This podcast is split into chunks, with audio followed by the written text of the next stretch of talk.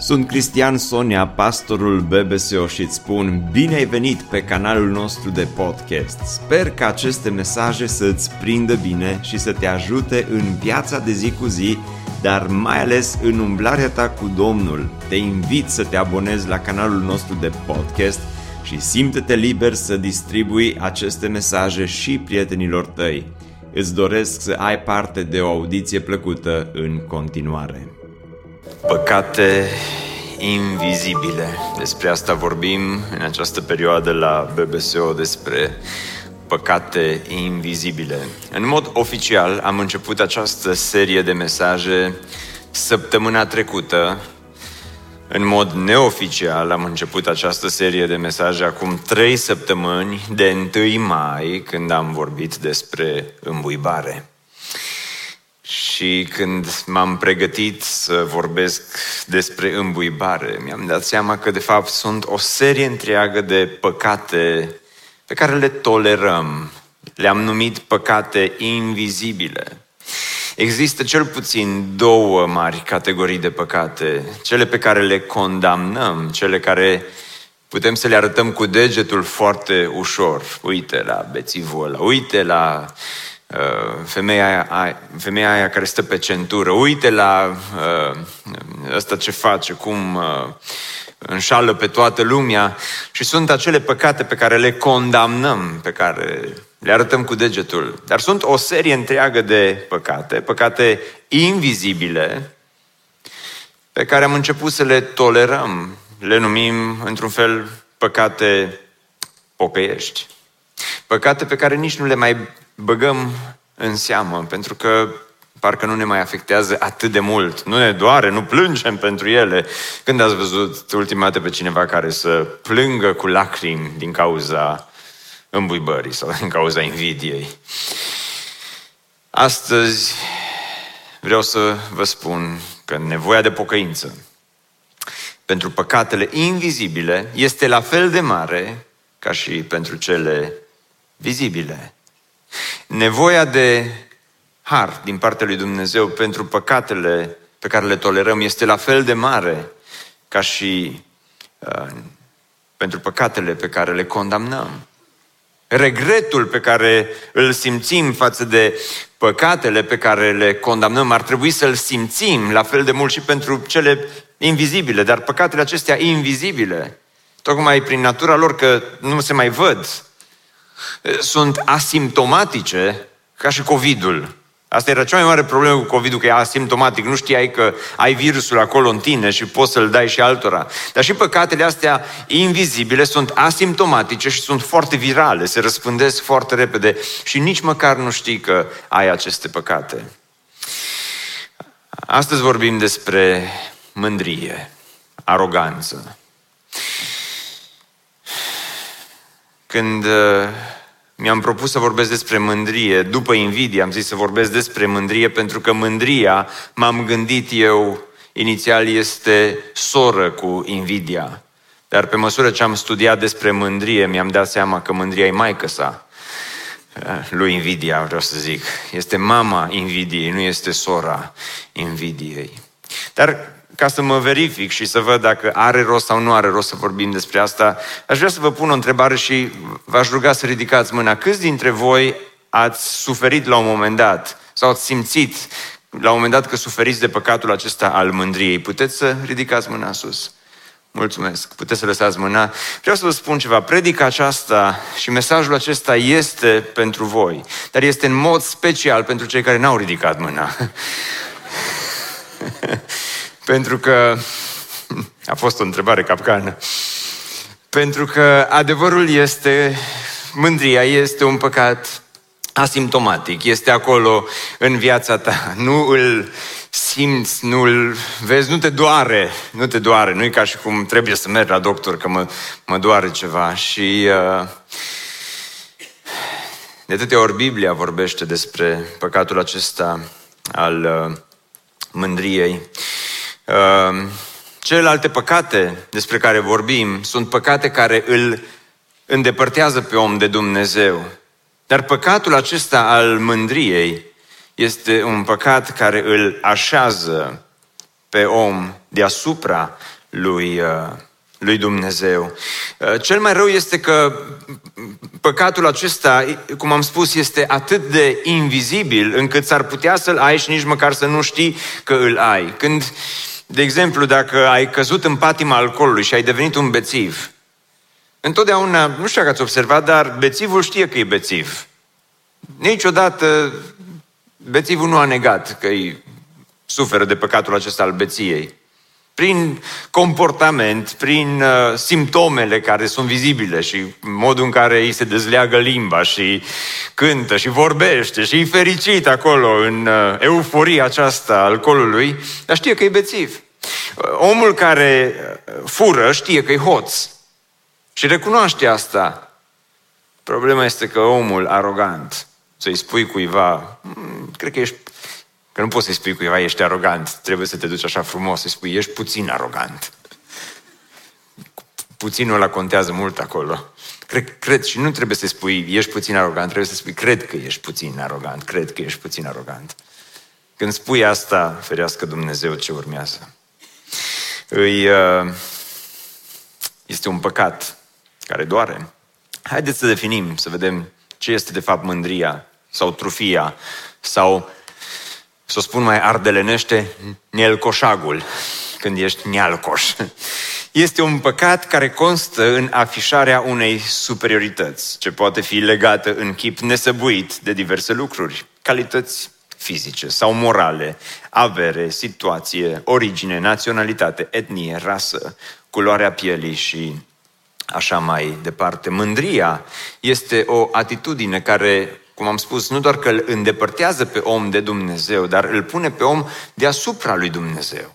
Cumva îl dai pe Dumnezeu la o parte. Mândria este păcatul acesta al independenței de Dumnezeu. Când spui, mă descurc singur. Mulțumesc frumos, poți să îți iei un, uh, un concediu, Doamne. Pe zice Cristi, dar noi nu suntem așa, tu uiți cu cine vorbești, că tu predici la BBSO, nu predici în altă biserică. Și noi, noi nu suntem din ăștia. Hai să-ți spun o întrebare ca să te verifici, să vezi dacă, dacă cumva, și aici nu mai trebuie să ridici mâna. Săptămâna aceasta, cât de des te-ai rugat? Vei zice, dar ce legătură are cât de des m-am rugat cu mândria? Are legătură, pentru că dacă te-ai rugat foarte puțin sau deloc, știi de ce nu te-ai rugat mai mult? Pentru că tu i-ai spus lui Dumnezeu săptămâna aceasta, Doamne, mă descurc eu singur, a, astăzi am lucrurile sub control, poți să stai liniștit, ajută-i pe alții, pentru că astăzi eu și calitățile mele și talentele mele și ceea ce pot eu să fac sunt suficiente ca să pot să-mi duc viața uh, liniștit fără tine. Absența rugăciunii are mult de a face cu aroganța aceasta față de Dumnezeu, să spui, Doamne, n-am, n-am nevoie de tine. Haideți să vedem ce spune Biblia despre mândrie. Proverbe 11 cu 18, un verset clasic care vorbește despre mândrie. Mândria merge înaintea distrugerii, spune noua traducere, și un duh arogant înaintea căderii. Mândria întotdeauna va merge înaintea distrugerii și uite un păcat invizibil care se instalează în viața noastră poate să ne ducă înspre cădere, poate să ne ducă înspre distrugere. Dar știți care e baiul? Suntem așa de aroganți și când citim, câteodată atât de aroganți putem să fim încât chiar și atunci când citim un verset de genul acesta, poți să-l citești și spui, eu nu. Mie niciodată nu mi se poate întâmpla asta. Sau în Iacov 4 cu 6, de aceea Scriptura spune, Dumnezeu, și iarăși îmi, îmi place foarte mult cum surprinde noua traducere, Dumnezeu se așează împotriva celor mândri. Dacă lași virusul acesta să zacă în viața ta, într-o zi te vei întâlni cu Dumnezeu, dar te vei întâlni cu Dumnezeul care s-a așezat în calea ta. Și ascultați-mă cu atenție. Mândria este acel păcat, este acel virus, acel păcat invizibil care a distrus multe căsnicii, la, la baza multor certuri, la baza multor divorțuri, la baza multor neînțelegeri, de fapt, ceea ce stă acolo este aroganța. Că eu sunt mai deștept decât tine, să nu spui tu mie ce să fac, știu eu cum să-mi trăiesc viața. La baza multor războaie, nu dăm, nu dăm nume ca să nu se supere Putin, stă aroganța. La baza multor uh, biserici care se rup și care se multiplică, între ghilimele, stă aroganța. Multe certuri la locul tău de muncă și așa mai departe. Este această aroganță. Și Biblia ne avertizează cu privire, cu privire la asta.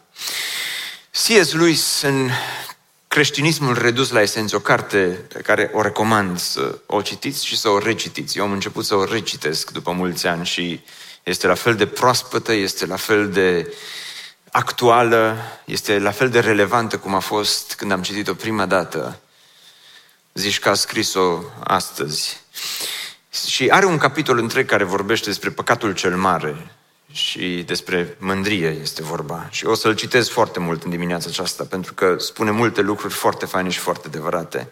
Și spune el în felul următor, mândria este părintele uh, păcatelor. Și spune o chestie foarte faină aici, zice, mândria este păcatul de rezervă a diavolului în situația în care ai reușit să îți învingi celelalte vicii. Și anume, dacă ai avut anumite vicii în viața ta, anumite păcate, dependențe și ai reușit să le rezolvi, așa, pe rând, fiecare, și la final te-ai uitat la tine și ai zis, sunt bun. Uite că n-am crezut că o să reușesc, dar am reușit. N-am crezut că pot fi mai bun decât ceilalți, dar uite că sunt. Spune, mândria este păcatul de rezerva diavolului în situația în care ai reușit. Dacă ai ascultat suficient de multe predici, te-ai rugat suficient de mult, ai postit suficient de mult, ai rezolvat îmbuibarea, ai rezolvat invidia, ai rezolvat uh, beția, ai rezolvat corupția, ai rezolvat alte păcate, diavolului îi place să ne vindece de o greșeală mai mică, spune C.S. Lewis, dacă ne poate da una mai mare. Câte dreptate are omul acesta, deștept a fost C.S. Lewis. Diavolului îi place să ne vindece de o greșeală mai mică, dacă ne poate da una mai mare. De fapt, aș vrea să-l parafrazez și să spun că diavolul nu are nimic împotrivă să ne vindece de un păcat vizibil, condamnabil, evident, dacă ne poate da unul subtil, care să ți-l bagi așa pe sub, să ți-l strecoare pe sub ușă și să zici, bun, mă, Uite, sunt așa de bun. Spune el în, în felul următor, zice, diavolul este satisfăcut să vadă că devii mai cumpătat, mai curat, mai harnic, cu condiția de a te mândri cu realizările acestea. Este ca și cum el, diavolul, este mulțumit să vadă că te-ai vindecat de degerături, dacă poate să-ți dea în schimb un cancer spiritual. Și mândria este o tumoare, este un cancer spiritual pe care diavolul ți-l împinge și ți-l strecoară în viața ta. Dar haideți să vedem, să despachetăm puțin păcatul acesta și să vedem anumite forme de mândrie cu care poate ne confruntăm. Prima am numit-o mândria fariseului. Este una evidentă, este una din Biblie, este una clasică pe care o cunoaștem cu toții sau mulți dintre noi știm întâmplarea cu vameșul și fariseul care se duc să se roage. Dar haideți să o recitim. Fariseul stătea în picioare și a început să se roage în sine astfel. Dumnezeule, îți mulțumesc că nu sunt ca ceilalți oameni, tâlhari, nedrepți, preacurvari, păcate vizibile, Tâlhargii sunt vizibili, nedrepții sunt vizibili, preacurvarii sunt vizibili. Sau chiar ca și vameșul acesta, și când a rostit, sau chiar ca și vameșul acesta, eu, eu așa îmi imaginez că a zis-o cu voce tare. Sau chiar ca și vameșul acesta. Să audă vameșul. O învățătoare la grupa de copii și-a propus într-o duminică să le vorbească copiilor despre mândrie și le-a citit pilda aceasta și a spus Dumnezeu, îți mulțumesc că nu sunt ca ceilalți oameni tâlhari, nedrepți, prea curvari sau chiar ca și vameșul acesta și la final spune învățătoarea către copii, slavă Domnului copii că nu suntem ca și fariseul. Dar este păcatul acesta al fariseismului. Și Domnul Isus Știa că fariseii suferă, sunt infectați cu mândrie. Știa că este un păcat invizibil, știa că este un păcat acceptat, știa că este un păcat tolerat pe vremea lui Isus.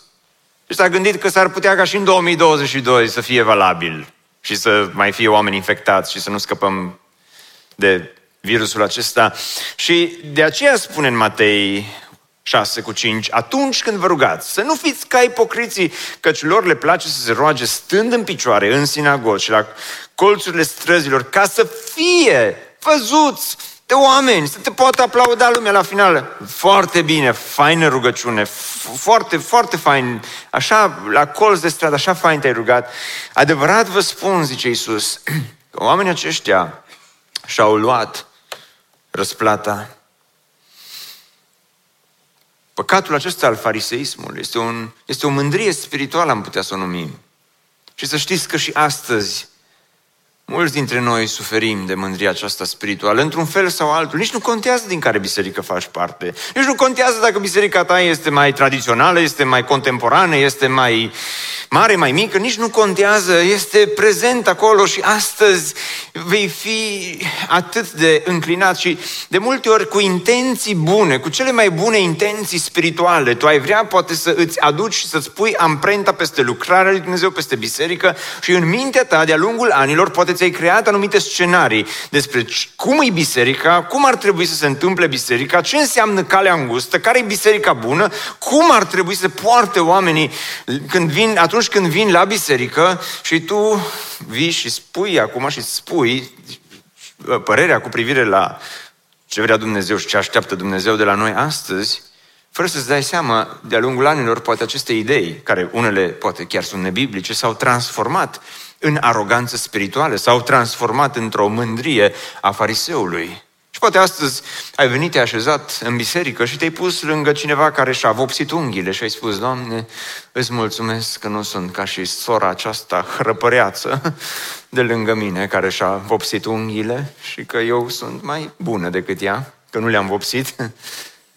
Sau poate, uh, ipotetic vorbind, poate sunt uh, anumite uh, contexte în care poate, nu știu, sunt biserici, zic și eu, care se, se pot uita la o biserică cum suntem noi. BBSO să spune, Doamne, îți mulțumesc că nu sunt ca și păcătoșii de la BBSO, care cântă toate cântările alea păcătoase de la Hillsong. Mulțumim, Doamne, că suntem mai buni decât ei. Și ca să echilibrăm puțin lucrurile, să nu lăsăm aici, uh, și noi, la rândul nostru, stați liniștiți că avem avem uh, în noi virusul acesta al aroganței și al mândriei și putem foarte bine să uh, contraatacăm și să spunem, Doamne, îți mulțumim că suntem o biserică atât de cool. Doamne, așa, de, așa fain sunt, așa multe am făcut, Doamne, așa, așa, așa construcție, a, a, a, atâtea vizualizări, atâtea... E tot fariseism. Îți mulțumim că nu suntem ca și ceilalți care nu transmit live. Zic și eu, nu știu. Dar, dar ce vreau să spun este că ești mai în vârstă, că ești mai uh, tânăr, că ești mai tradițional, că ești mai contemporan, nici nu contează păcatul fariseismului. Îți mulțumesc că nu sunt. Ca și vamejul acesta. Este un păcat care te paște. Și în biserică, și în familie, și la locul de muncă, și peste tot. Dar mai există încă un uh, tip de păcat, și anume mândria competitivă. Mândria aceasta competitivă o regăsim fix aici în textul acesta. Fariseul a spus, Dumnezeule îți mulțumesc că nu sunt ca ceilalți oameni. Observați că el, mândria, aroganța, de unde, de unde i-a venit mândria și aroganța? Din comparație din această competitivitate și la baza mândriei, în esența ei, mândria are această latură, are această caracteristică a competitivității și din nou C.S. Lewis foarte bine surprinde lucrul acesta când spune mândria nu află plăcere în a avea ceva, ci numai în a avea mai mult decât vecinul. Noi spunem că oamenii sunt mândri, că sunt bogați, că sunt deștepți sau arătoși, dar nu e așa. Ei sunt mândri pentru că sunt mai bogați, sunt mai deștepți, sunt mai arătoși decât alții. La baza ei, mândria are această caracteristică. Tu nu-ți dorești neapărat să... Poate ai suficient, poate ai și mașina care te duce liniștit din punctul A în punctul B, ai, ai și hainele pe care ți le dorești, ai și casa pe care, ți-o, pe care, în care ai putea să îmbătrânești, ai, ai foarte multe lucruri, doar problema ta este că îți dorești să schimbi casa, mașina, hainele, jobul, ca să ai mai mult decât ăla pe care nu-l suporți și pe care, cum am spus săptămâna trecută, vrei să-l invidiezi. De fapt, fac o mică paranteză aici, îmbuibarea, invidia, mândria, nu doar că sunt păcate invizibile, dar cu mulți ani în urmă au fost incluse în lista celor șapte păcate capitale. Ce înseamnă păcate capitale? înseamnă că există aceste păcate care au fost numite capitale, și din care pornesc, care dau naștere la tot felul de alte păcate, dau aceste mlădițe care, care uh, se transformă în alte păcate, cum mândria, de exemplu, duce foarte repede înspre nemulțumire, înspre egoism, înspre multe alte uh, păcate care pot să fie uh, și să provină de aici din mândrie. Și de aceea Ehm, când vorbim despre mândrie, vorbim și despre această competitivitate, să Mai să, să ne dăm la întrecere unii cu ceilalți, să am, să am eu mai mult decât tine și atunci vei face orice ca tu să fii deasupra celorlalți. Ceilalți să, simt, să se simtă puțin înjosiți, să se simtă puțin când stau în prezența ta ceilalți oameni, vrei neapărat să simtă măcar un mic complex de inferioritate față de tine. Puțin, nu trebuie mult, dar puțin dacă simt că tu ești superior față de ei și i-ai făcut. Ajunge atâta. O altă formă de mândrie este falsa umilință. Pentru că atunci când citim pilda aceasta a vameșului și a fariseului, e clar cine este personajul negativ, este clar cine este personajul pozitiv. Și foarte ușor ai putea să predici din pilda vameșului și a fariseului și să ajungi la, să ajungi la concluzia să spui Doamne ajută-mă să nu fiu ca fariseul. Dar unii spun Doamne ajută-mă să nu fiu ca fariseul, ci să fiu ca vameșul, dar Doamne ajută-mă să fiu un vameș vizibil, un vameș pe care să-l vadă toată lumea. Nu-ți dorești să fii Poate ai încercat să fii mai bun decât ceilalți, să te ridici deasupra lor și poate nu ți-a reușit. Și atunci nu, ai fost, nu poți fi observat în felul acesta cu ceea ce ai, cu calități. Atunci te duci într-o falsă modestie.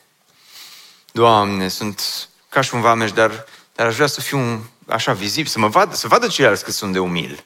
Să vadă ceilalți cât sunt de smerit. Și atunci încep cu tot felul de uh, plângăcel din astea false, să spui, mă, știi, mă, parcă nimic nu-mi iese. Așa, nu-s, nu nu bun de nimic în lumea aceasta, ca să vină ceilalți lângă tine să spună, hai mă, nu mai zi asta, serios. Dar nu vezi cât ai făcut, nu vezi, mă, dar hm, Niciodată nu-mi iese mâncarea. Niciodată nu-mi iese când mă pun să fac ceva și, aș, și tu te duci în cealaltă direcție pentru că aștepți exact opusul, ceilalți să vină să spună nu, ești, ești chiar bun, ești chiar, ești, ești foarte tare. Bă, așa, așa rău arat, mă, poate este vreun personaj, nu știu, de sex feminin, vreau să zic, care așa, e praf, așa, așa de urâtă. Nu, că ești cea mai frumoasă. Sau poate sunt alte moduri în care încerci să aduci cumva această falsă modestie și să te retrogradezi în, în mod intenționat, să, să te împuținezi, astfel încât ceilalți să vină să spună, stai liniștit că nu ești așa, nu ești, ești, ești bună, ești bun. Și să pescuiești în felul acesta aprecierile celorlalți. Să vânezi în felul acesta un pic de aroganță, un pic de mândrie, dar care vine printr-o falsă modestie. Vreau să fiu vameș, dar vreau să fiu cel mai bun vameș din lumea asta, să mă vadă toți și să mă plaude cât de bun și desmerit sunt. Ați întâlnit vreodată oameni de ăștia?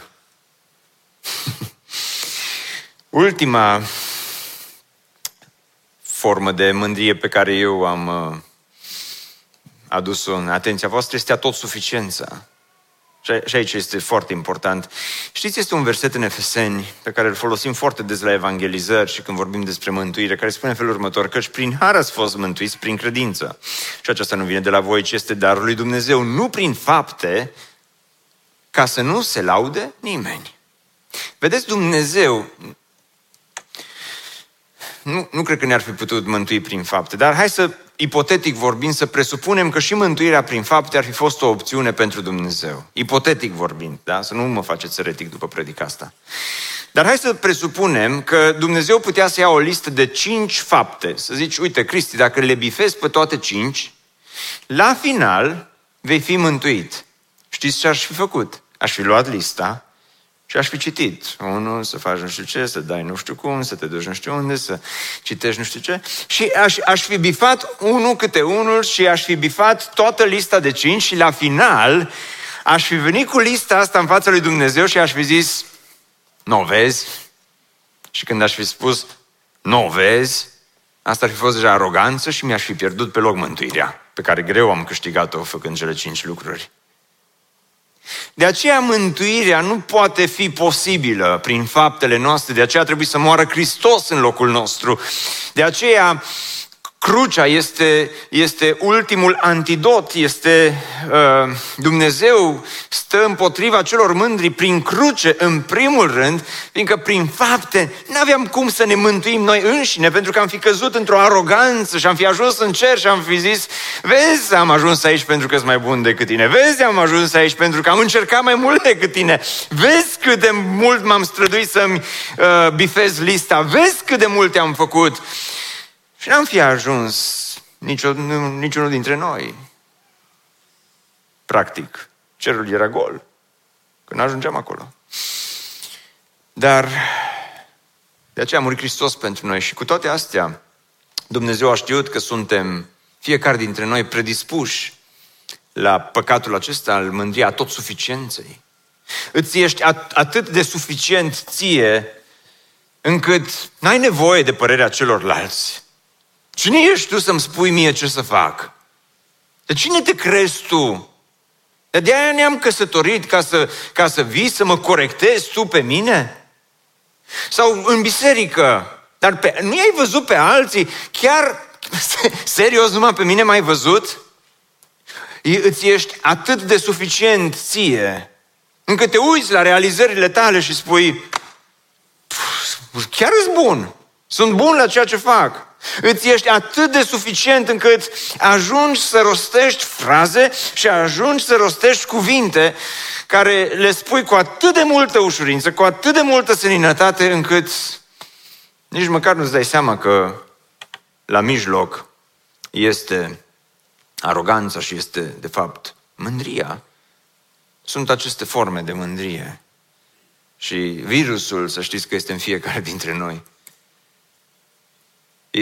competitivitatea este acolo. Știți, săptămâna trecută când am vorbit despre invidie, l-am citat pe Barițiu, care spunea cu mulți ani în urmă că invidia este viciul nostru național, spunea el, viciul nostru național. Dar vă spun că nici mândria nu este departe de a fi un viciu național. Uitați-vă doar la ce se întâmplă în jurul nostru. Cum, câtă falsă modestie, cum ne plângem, mă, și, și casă de vacanță, mă, trebuie și, și acolo trebuie să fac curat, serios. Deci atâta, păi, fa, mașina asta, motorul ăsta de 3500, atâta consumă, atâta așa, deci, chiar. Uitați-vă cum, ca să mergem să cumpărăm o pâine, trebuie să ne îmbrăcăm, să ne aranjăm, să ne montăm fața, să, să, să ne aplaude lumea când ieșim pe stradă. Uitați-vă în sensul giratoriu ce se întâmplă. Și Așa, hai, un, un exemplu banal, foarte pe scurt. Când ajungi într-un sens giratoriu și tu, tu vii și ai demaraj și ai viteza aia și vezi că ai un concetățean care așteaptă să intre în sensul giratoriu și el așteaptă de ceva timp, dar pentru că tu poți, numai pentru că poți și pentru că deja ai viteza aia necesară să te bați și să treci pe acolo, te duci și te-ai băgat prin fața lui, nu-ți pasă că el e acolo doar pentru că ai putut și doar pentru că ești așa de arogant încât crezi că timpul tău este mult mai prețios decât al lui. Ai auzit, Cristi? Dar, dar modul în care conducem mașina arată aroganța noastră de multe ori. Modul în care uh, ne comportăm unii cu ceilalți în viața de zi cu zi, în cele mai uh, banale lucruri, mândria este cauza multor Uh, nenorociri și mândria întotdeauna i-a separat pe oameni, a separat familia, a separat națiuni. Sunt vicii, cum am tot dat beția ca și viciu. Beția îi aduce pe oameni câteodată împreună. Când stau doi prieteni la pahar și mai râd, mai glumesc, mai vorbesc unul cu celălalt, Doamne ferește să vă duceți de aici să spuneți că ne-a încurajat pastorul să stăm împreună la un pahar. Doamne păzește, dar, dar vreau să spun că uh, mândria e așa de rea, e un viciu atât de rău, e atât de păcătoasă, am auzit o fabulă despre două păsări călătoare care și-au propus să zboare spre țările calde. Și zburau spre țările calde și la un moment dat s-au uitat în jos și au văzut o broască. Și broasca le-a întrebat unde mergeți?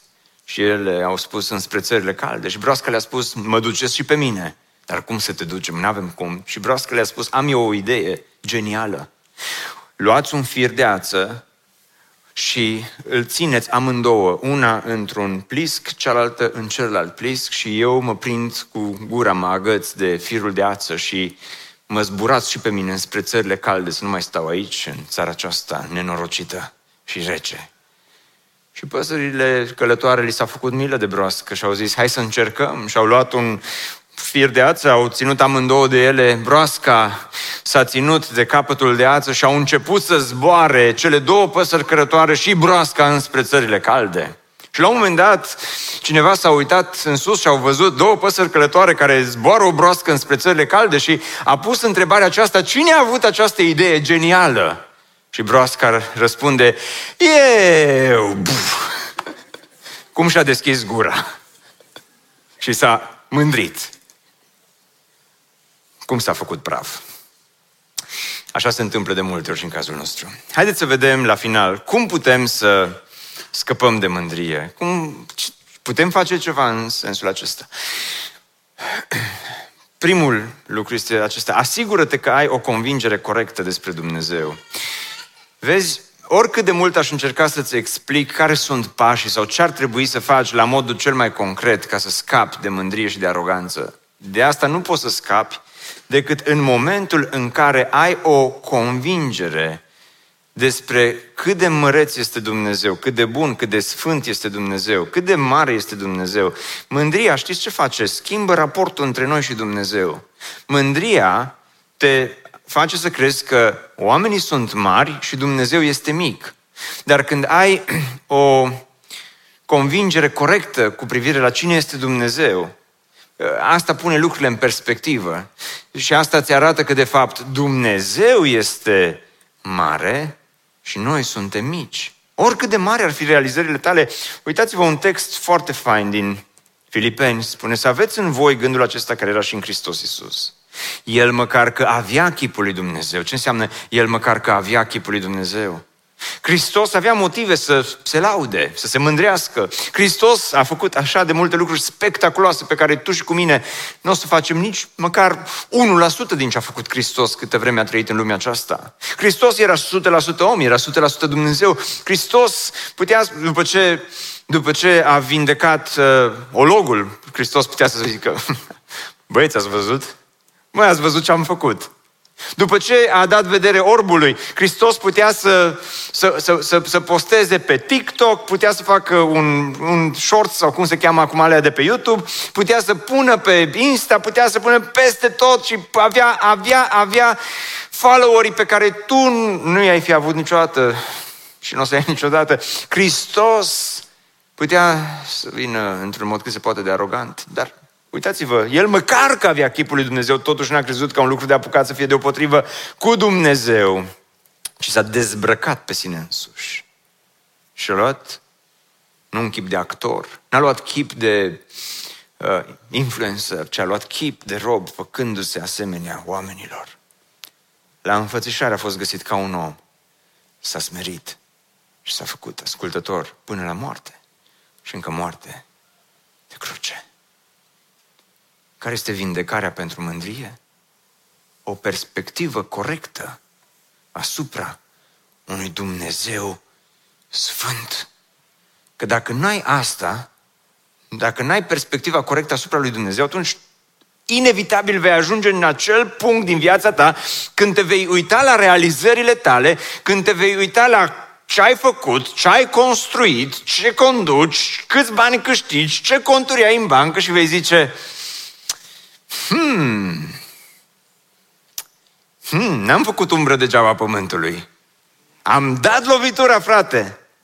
Uite cât de mult am realizat, uite cât de mult am reușit să fac eu, omul neînsemnat. Oh, dacă când te uiți la Dumnezeu, când te uiți doar la tine, vei zice, toată săptămâna m-am rugat, toată săptămâna am citit din Biblie, toată săptămâna i-am ajutat pe alții și vei avea în tine virusul acesta care se va declanșa al mândriei. Dar când te uiți la Dumnezeu, îți dai seama că, știți, Isaia, când s-a uitat la Dumnezeu și a văzut, până când s-a uitat la Dumnezeu, Isaia cred că a avut impresia despre el că mm, sunt pastor destul de bun, predic destul de bine, vorbesc destul de frumos. Când s-a uitat la Dumnezeu și, și, și s-a văzut pe el, ce, oh, stai puțin, o, oh, vai de mine, o, oh, vai de mine, o, oh, vai de mine, îmi șterg toate conturile, zice Isaia. Că sunt un om pierdut, sunt un om cu buze necurate, sunt un om cu mâini necurate. Și zice, l-am văzut pe Dumnezeu, am avut această perspectivă asupra lui Dumnezeu. C.S. Lewis, C.S. Lewis, citiți, citiți cartea aceasta. Spune el în felul următor, în Dumnezeu găsești ceva ce ți este infinit superior în toate privințele. Dacă nu-L cunoști pe Dumnezeu în felul acesta și dacă prin urmare nu știi că ești neînsemnat în comparație cu El, tu nu-L cunoști deloc pe Dumnezeu. Omul mândru privește întotdeauna de sus la lucruri și la oameni și, bineînțeles, câtă vreme privești în jos, nu poți să vezi ce este deasupra ta, nu-i așa? Când ești mândru sau nealcoș, cum zicem noi, cum, cum îi etichetăm pe cei mândri? Că îi cu nasul pe, ăsta e cu nasul pe sus. Și când te uiți de sus la oameni, când te uiți de sus la evenimente, când te, sus, te uiți de sus la ceea ce se întâmplă, nu poți să vezi că deasupra ta este un Dumnezeu care este infinit mai bun, infinit mai sfânt, infinit mai, mai, mai drept decât tine. Și spune el, de ce oamenii care sunt roși de mândrie, și fiți atenți că asta e, e, e foarte fain, de ce oamenii care sunt roși de mândrie pot spune că ei se încred înaintea lui Dumnezeu? Mă tem că ei se închină înaintea unui Dumnezeu imaginar, ceea ce s-ar putea să se întâmple pentru mulți dintre noi. Ei admit teoretic că sunt nimic în prezența acestui Dumnezeu fantomatic, dar de fapt își închipuie tot timpul că El îi aprobă și îi consideră mult mai bun decât oamenii de rând. Și fiți atenți, adică ei vin cu un gram de umilință imaginară înaintea Lui, dar pleacă cu un kilogram de mândrie față de semenii lor. Ce tare! Și ce spune C.S. Lewis? Știți cum suntem noi de multe ori? Venim înaintea lui Dumnezeu cu un gram de mândrie imaginară. Și fariseu cred că s-a gândit că e destul de umil când s-a rugat. Și venim cu un gram de mândrie imaginară înaintea lui Dumnezeu și după aceea plecăm de la biserică și treci pe lângă Ninfea și zici, păcătoșii aia care s-au dus la strand duminică dimineața, eu, și acolo e kilogramul de mândrie. Și treci pe lângă Occo și zici, de capul meu, ăștia, ăștia în fundul iadului și un kilogram de mândrie. Și treci și treci și când te uiți la oameni și te compari cu oamenii, întotdeauna vei găsi un prilej de a te mândri și de a spune, sunt mai bun decât ceilalți. Dar când te uiți în comparație cu Dumnezeu, întotdeauna vei spune, sunt pierdut. Sunt un om pierdut, fix, ca și Isaia. Adevăratul test pentru a afla că ești în prezența lui Dumnezeu este fie ca tu să uiți cu desăvârșire de tine însuți, fie să te vezi mic și murdar și spune C.S. Lewis, cel mai bine este să uiți cu desăvârșire de tine. Cel mai bine este să uiți cu desăvârșire de tine. Ce înseamnă asta? Să sunt ei prea în serios. Nu te mai crede. Sunt buricul pământului. Nu mai crede că tu ai ajuns acolo și ai, ai reușit. Știu, eu știu cum se conduce, eu știu cum, cum să fii un șef bun, eu știu cum să le faci pe toate. Frate, m-am realizat, sunt acolo, sunt... Și atunci te uiți la toți ceilalți cu nemulțumire, cu îmbufnare. Nimeni nu-i mai bun decât tine, nimeni nu face nimic bine și de asta a, a, de, mândria ne duce de atâtea ori înspre ai face pe ceilalți praf în jurul nostru și ne facem praf familiile și ne facem praf bisericile de multe ori și ne facem praf viețile de multe ori pentru că tu ai ajuns acolo și tu ești cel mai bun și toți ceilalți îți sunt ție inferiori și atunci mie mă doare în cod de ce spun toți ceilalți. Oameni nu pasă de părerea nimănui. Este aroganță. Este aroganță spirituală, foarte mare. Da? Când intri cu adevărat în contact cu Dumnezeu, atunci te umilești cu adevărat. Vei găsi desfătare în umilință, vei simți o ușurare infinită pentru că ai scăpat odată pentru totdeauna de tot nonsensul acela ridicol despre propria ta demnitate care te-a făcut să fii neliniștit și nefericit toată viața, spune C.S. Lewis. Și este așa de adevărat.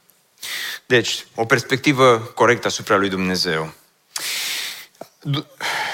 Doi, cultivă o atitudine de smerenie. Vedeți, Biblia nu doar spune despre Isus Hristos că s-a dezbrăcat de sine însuși, că s-a umilit, dar Isus ne-a arătat un exemplu de umilință. Adică Evangheliile sunt pline de astfel de exemple cu Isus Hristos, cel care s-a plecat înspre nevoile celorlalți, s-a sculat de la masă, s-a dezbrăcat de hainele lui, a luat un ștergar și s-a încins cu el – Apoi a turnat apă într-un lighean și a început să spele picioarele ucenicilor săi și să le șteargă cu ștergarul cu care era încins.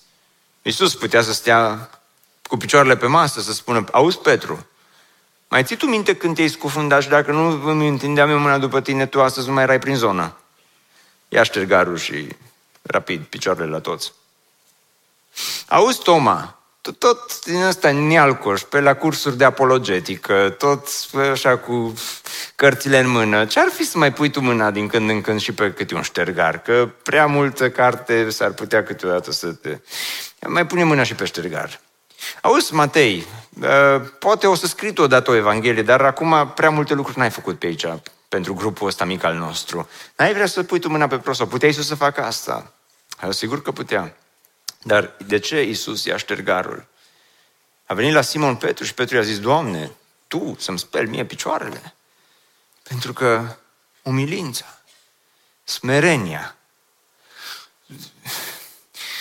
se, nici nu știu dacă e corect să spui că se învață, dar cumva se practică într-un context cât se poate de normal și de natural. Și atunci când ești smerit cu adevărat, nici măcar nu-ți dai seama că ești smerit uiți de tine, uiți că ești smerit și nu vii și spui, nu, vedeți ce am făcut?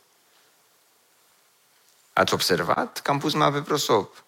Dacă ai pus întrebarea, ați observat și te-ai umilit degeaba și e falsă umilință. Iar Iisus ne-a oferit acest exemplu într-un mod atât de natural.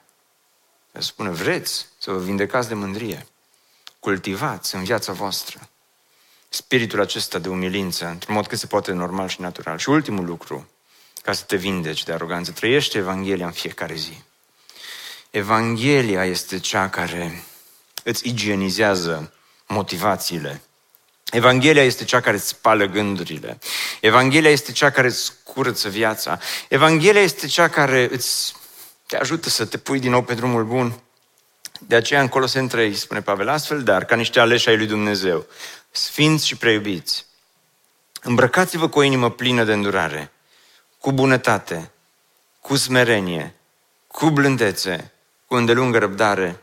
Fac aici o mică paranteză, ceva ce, ce n-am spus. Știu că mă lungesc cu predica asta, dar măcar noi aveam motiv să spun că, să mă mândresc că a fost o predică bună, că o să fie o predică lungă. Dar, dar uh, ce vreau să spun aici este următorul lucru. Când apreciez pe cineva, nu-i, nu-i neapărat întotdeauna mândrie să apreciezi pe cineva. În Biblie avem o pildă, Dumnezeu spune, bine rob bun și credincios. Când te uiți la cei de lângă tine și îți arăți aprecierea față de ei, este, poate fi un gest de bunătate. Și vă încurajez să faceți asta când ești apreciat. trebuie să disciplinezi bine gândurile și motivațiile și simțirile ca să nu duci asta spre aroganță, că se poate transforma în aroganță. Da. Să nu fii ca și la care o lăudat pe cineva și cel lăudat a spus, Doamne, iartă-l că m-a lăudat, dar Doamne, iartă-mă că mi-a plăcut. Da. Dar în Coloseni Pavel spune, îngăduiți-vă unii pe alții și dacă unul are pricină să se plângă de altul, iertați-vă unul pe altul. Cum v-a iertat Hristos, așa iertați-vă și voi. Dar mai presus de toate acestea, îmbrăcați-vă cu dragostea, care este legătura de săvârșirii. Aproape la fiecare nuntă, într-un fel sau altul, citesc textul acesta. Pentru că este nu doar rețeta pentru o viață bună, frumoasă, fericită, dar este rețeta pentru smerenia adevărată. Când arăți bunătate, când arăți dragoste, astea sunt elemente care sunt incompatibile cu mândria. Dragostea nu pismuiește, nu invidiază. Dragostea nu se laudă. Dragostea, ce spune Pavel că nu mai face? Nu se umflă de, de mândrie. Dragostea adevărată se arată în umilință, în smerenie, când poate nu știe nimeni, când poate nu vede nimeni. Îngăduiți-vă unii pe alții, dar să mă înjosesc, îngăduiți-vă unii pe alții. Da, îți mai bleg sau mai bleagă decât el sau decât ea, îngăduiți-vă unii pe alții. Dar mi-a greșit. Iertați-vă unii pe alții. Dacă știți ce mi-a făcut, iertați-vă unul pe altul. Cum v-a iertat Hristos, așa iertați-vă și voi. Asta este Evanghelia. Hristos te-a iertat. Hristos a murit pentru tine. Hristos la cruce. Hristos s-a smerit, s-a luat chip de om, a mers până la moarte și încă moarte de cruce, pentru că acolo la cruce, Hristos, Dumnezeu, nu doar că am păcat lumea cu sine, nu doar că a făcut posibilă mântuirea noastră, acolo a pus capăt mândriei și aroganței pentru totdeauna. Nu poți la cruce să te duci și să te bați cu pumnul în piept. Uite ce am făcut. La cruce poți să spui doar, uite ce a făcut Hristos pentru mine. De aceea nu este prin mântuirea prin fapte, să nu se laude nimeni. Când vom ajunge în cer, cu ajutorul lui Dumnezeu, și o să ne uităm unul la altul, Singurul lucru care le vom putea spune, știți care va fi? Slavă lui Dumnezeu! Slavă jertfei lui Iisus Hristos! Pentru că datorită lui am ajuns aici, nu datorită mie. Nici unul nu vom putea spune, am făcut ceva pentru asta. Nici unul. Este un păcat invizibil. Dar este un păcat de care trebuie să ne pocăim. Acum, astăzi, aici. Ne bucurăm mult că ai ascultat acest podcast și dacă ți-a fost de folos, scrie-ne un scurt mesaj la adresa aminarondbbso.ro aminarondbbso.ro Ne-am bucurat mult să te putem cunoaște, să știm cine ești și de unde ești. Dacă dorești să afli mai multe informații despre BBSO, despre cine suntem, care este viziunea noastră, intră pe site-ul bbso.ro. Îți mulțumesc că ești alături de noi și că ne ajuți să ducem viziunea mai departe. Așteptăm să ne reauzim cu bine la următorul podcast.